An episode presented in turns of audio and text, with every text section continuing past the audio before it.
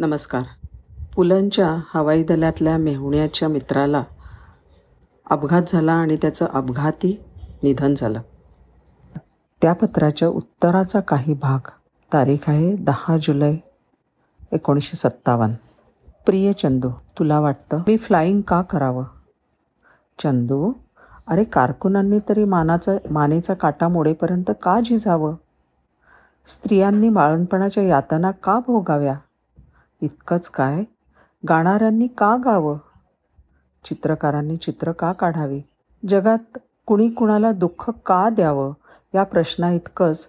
जगात कुणी कुणाला आनंद तरी का द्यावा? हा प्रश्न विचारता येण्यासारखा आहे. शाण्यांनी या प्रश्नाच्या मागे लागू नये. कारण हे सारं काय आहे? कशासाठी आहे? याचं उत्तर कुणालाही सापडलं नाही. हे आहे हे असं आहे. यात आपल्याला होऊन अर्थ निर्माण करायचा आहे नाही तर फूल म्हणजे काय असतं रे?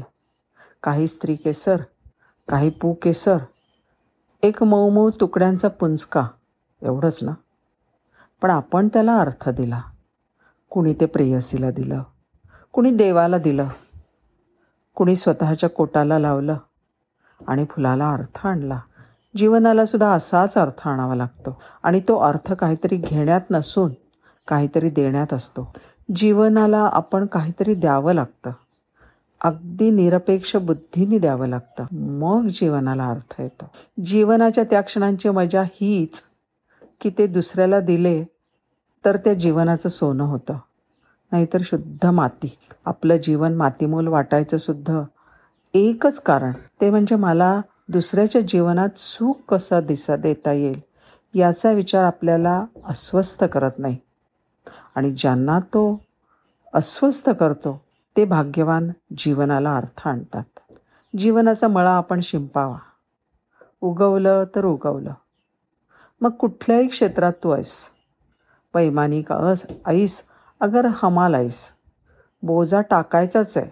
मग तो आनंदाने टाकावा. वैतागाच्या ठिणग्या लगेच पायाखाली भिजवाव्या.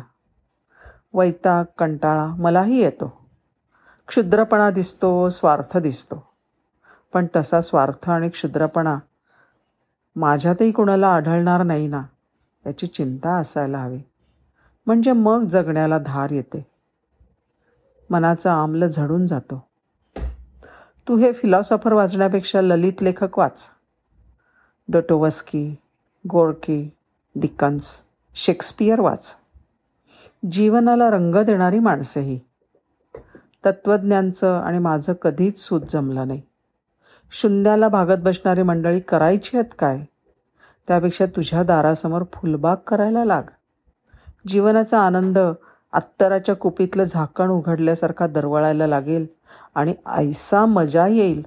तुझे सोबती अचानक गेले आणि तुला दुःख झालं. साहजिकच आहे. अंतर्मुख होणंसुद्धा साहजिक आहे. तू म्हणतोस की there death way are not justified my dear boy whose deaths are justifiable माझा एक भाऊ औषधांच्या अभावी वयाच्या अकराव्या वर्षी वारला. माझे वडील अत्यंत निर्व्यसनी होते निष्पाप होते प्रामाणिक होते. ते पन्नाशीच्या आधीच हृदयविकाराने वारले. परवा मुंबईत गोळीबारात माणसं मेली. आणि हिरोशिमा? त्याबद्दल लिहायला हवं का? ज्या दिवशी जन्माला येणं जस्टिफायबल होईल त्या दिवशी आपण मरायचं जस्टिफिकेशन शोधत बसू. पण आज हाती आलेल्या क्षणाचं सोनं करायचं आहे कळावे. भाई पत्र संपलं. धन्यवाद.